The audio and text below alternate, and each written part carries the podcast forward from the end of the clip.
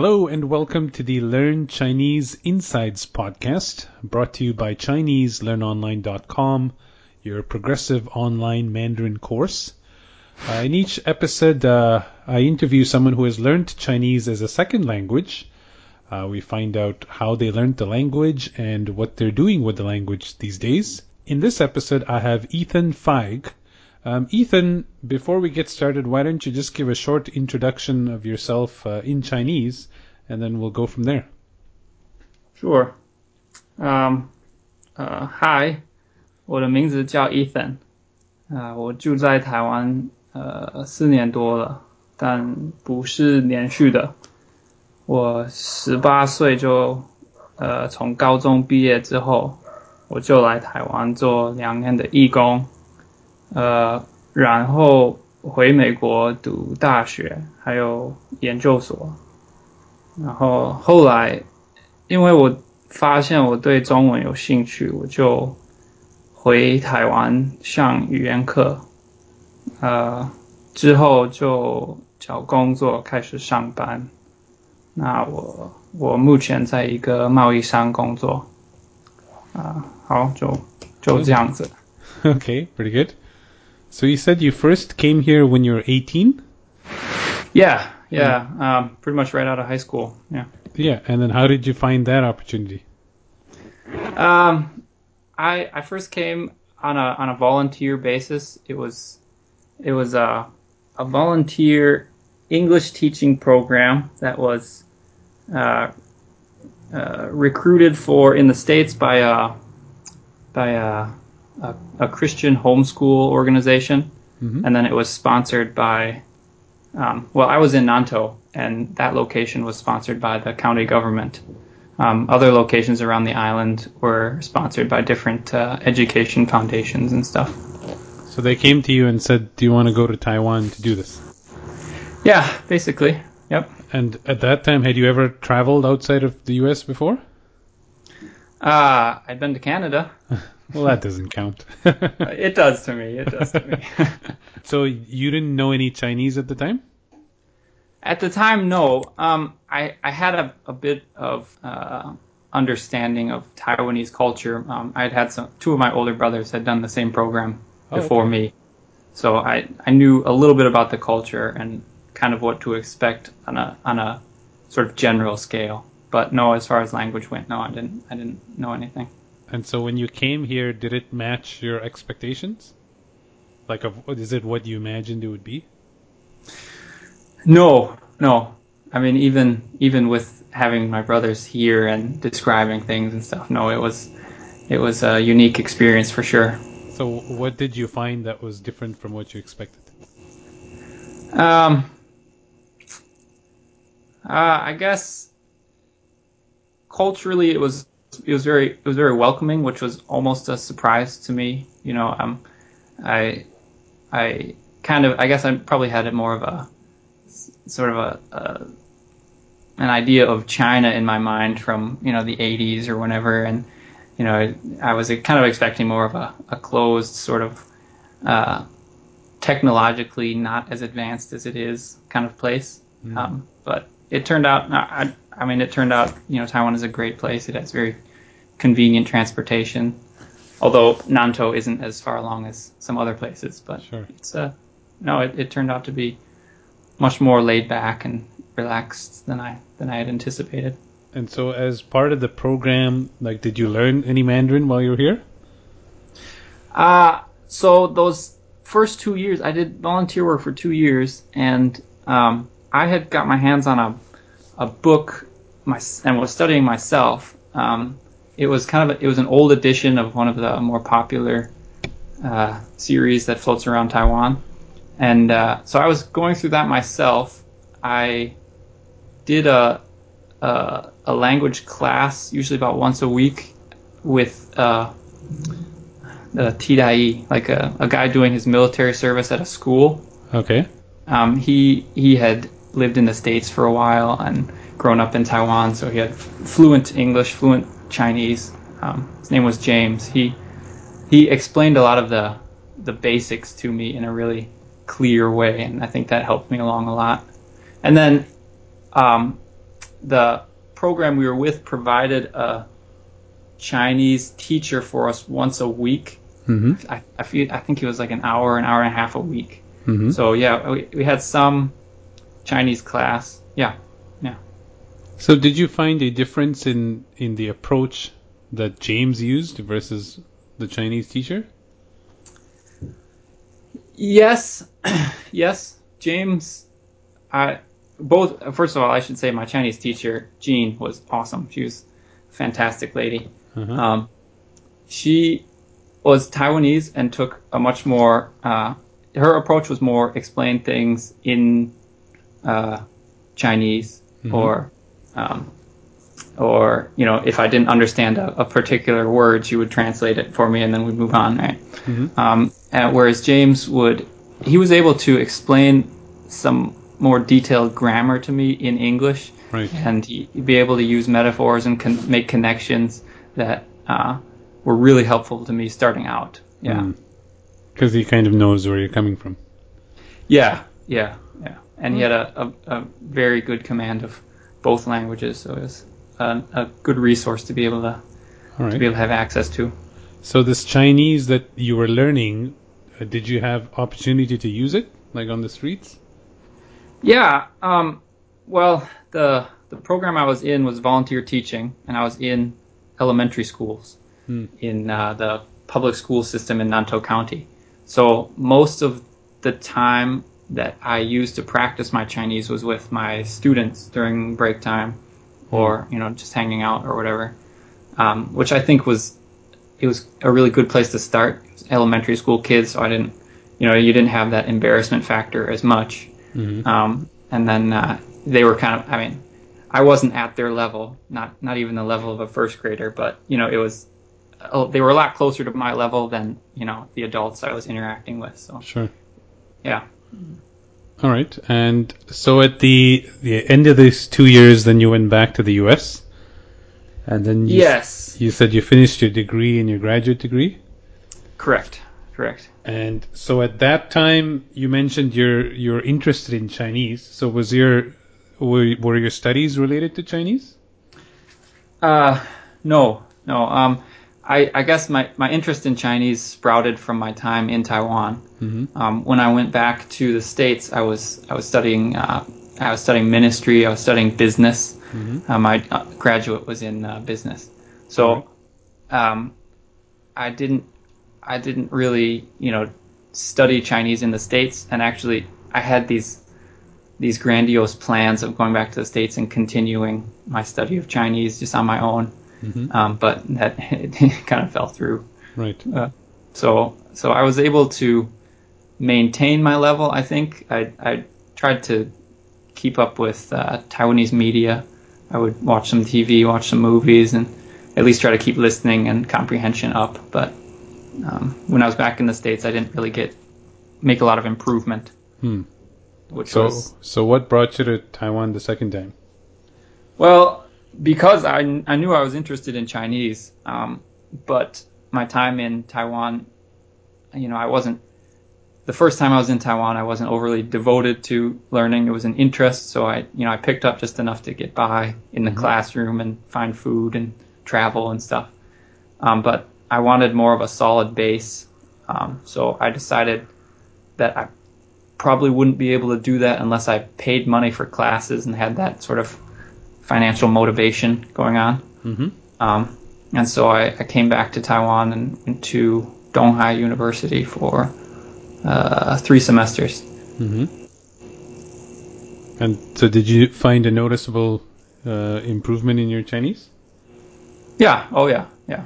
Yeah. I was very committed, especially at first. I was very committed to, you know, building up a, a solid base and then uh, improving speaking, especially as much as I could. So yeah. So it- was your plan to, to come to Taiwan, uh, learn Chinese, and then stick around here? No, um, but I was open to that idea. Okay. I, I guess I came back without much of a plan. All right. So yeah. So uh, so what happened after you finished this Donghai program? Well, during the Donghai program, I was uh, I was teaching at a cram school for money, Mhm. to live. Sure. Um, and uh, so after I finished the the the program at Donghai, I was I stayed on at that cram school. I had a I had a good boss. I had great coworkers. So it was a it was a good setup for me. But I knew that teaching wasn't my long term goal. Mhm. Um, it's just not not my personality. So I uh, not too long after I finished at Donghai, I, I told my my boss that I would uh, I would be looking for other work and uh, I would be leaving in five months. Mhm. So I, I kind of gave myself a cutoff to find something different. Mhm. And uh, I, I actually had bought a plane ticket back to the States um, for June. And uh, I had decided if I couldn't find something in like the four or five months I'd allotted, then I would just go back to the States and, and look for work there. Mhm. Um, at that time, I was really okay with either option. So All right. So then, what happened during your search? uh, I did a lot of looking. You know, I got my resume out there as much as I could, and uh, had had some interviews. And so these uh, are like what kind of companies were you applying to? oh, um, kind of a full gamut. Or what Uh, type what type of work were you looking for? I was like, I was looking for business related work, and as as I'm sure you know, that has that doesn't really narrow it down much. Uh-huh. so I was really open to just about anything. So these Um, were these were Taiwanese companies. yeah, for the most part. For the most part. I, So were these like were you responding to ads or were you just cold calling or what were you doing? Um, some of it, some of it was ads. Mhm. Um, some of it was through people I knew, hmm and and uh, some of it was through uh, government uh, activities that. Well, there I remember there was this one job fair that was specifically designed for uh, local companies looking for foreign workers that Oh, really? I attended. Hmm. Got some contacts there and did some interviews. Yep. All right. So what did you end up with? Well, I actually none of those things panned out. it was either it was either I wasn't qualified enough or um, or it wasn't a situation I wanted. Um, and what eventually worked out was my my brother was at having lunch, I believe, at a friend's house, and uh, one of their mutual friends had invited someone else over, and it turned out that uh, this guy, who was also an expat, was working at a company that was looking for uh, another expat to hire. Okay. Um, so my brother texted me his name card, and uh, I called him up and went in the next day for an interview. Was- All right. So before we get into that, you mentioned uh, in some cases the job didn't seem a right fit for you. So what was an example of, of something that you didn't want to do?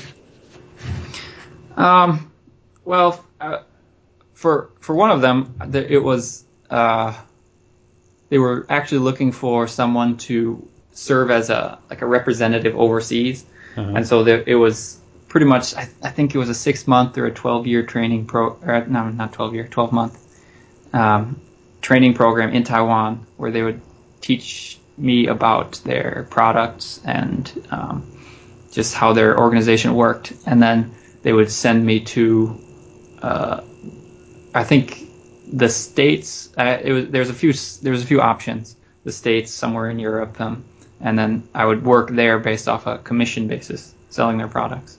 Hmm. And and for me that wasn't that wasn't uh, necessarily attractive because I just you know I mean if I was gonna work in Taiwan I wanted it to be something a little more long term and use my language ability a bit more and stuff. So I see. All right. Yep. Okay, so tell us about this this position that you ended up applying for. So you liked it and they liked you.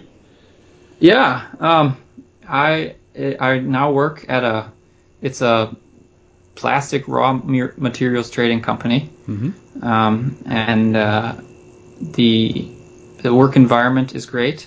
Uh, my coworkers are very supportive of me. They're very patient with my uh, my learning speeds, as it's I don't have a plastics or a chemistry background, so So I'm you're, so these a lot. coworkers are Taiwanese ones. Yes, yes, I have. Well, there's the other expat whom I mentioned, Mhm. um, and then yeah, the uh, ten yeah ten Taiwanese coworkers. So you're communicating with them all in Chinese. Our office is yeah, we conduct our business in Chinese. Mhm. Um, when when me and my my supervisor, the other expat, when we have our meetings, we'll we'll use English, but Uh-huh. um, kind of in in general, everything's in Chinese. Yeah.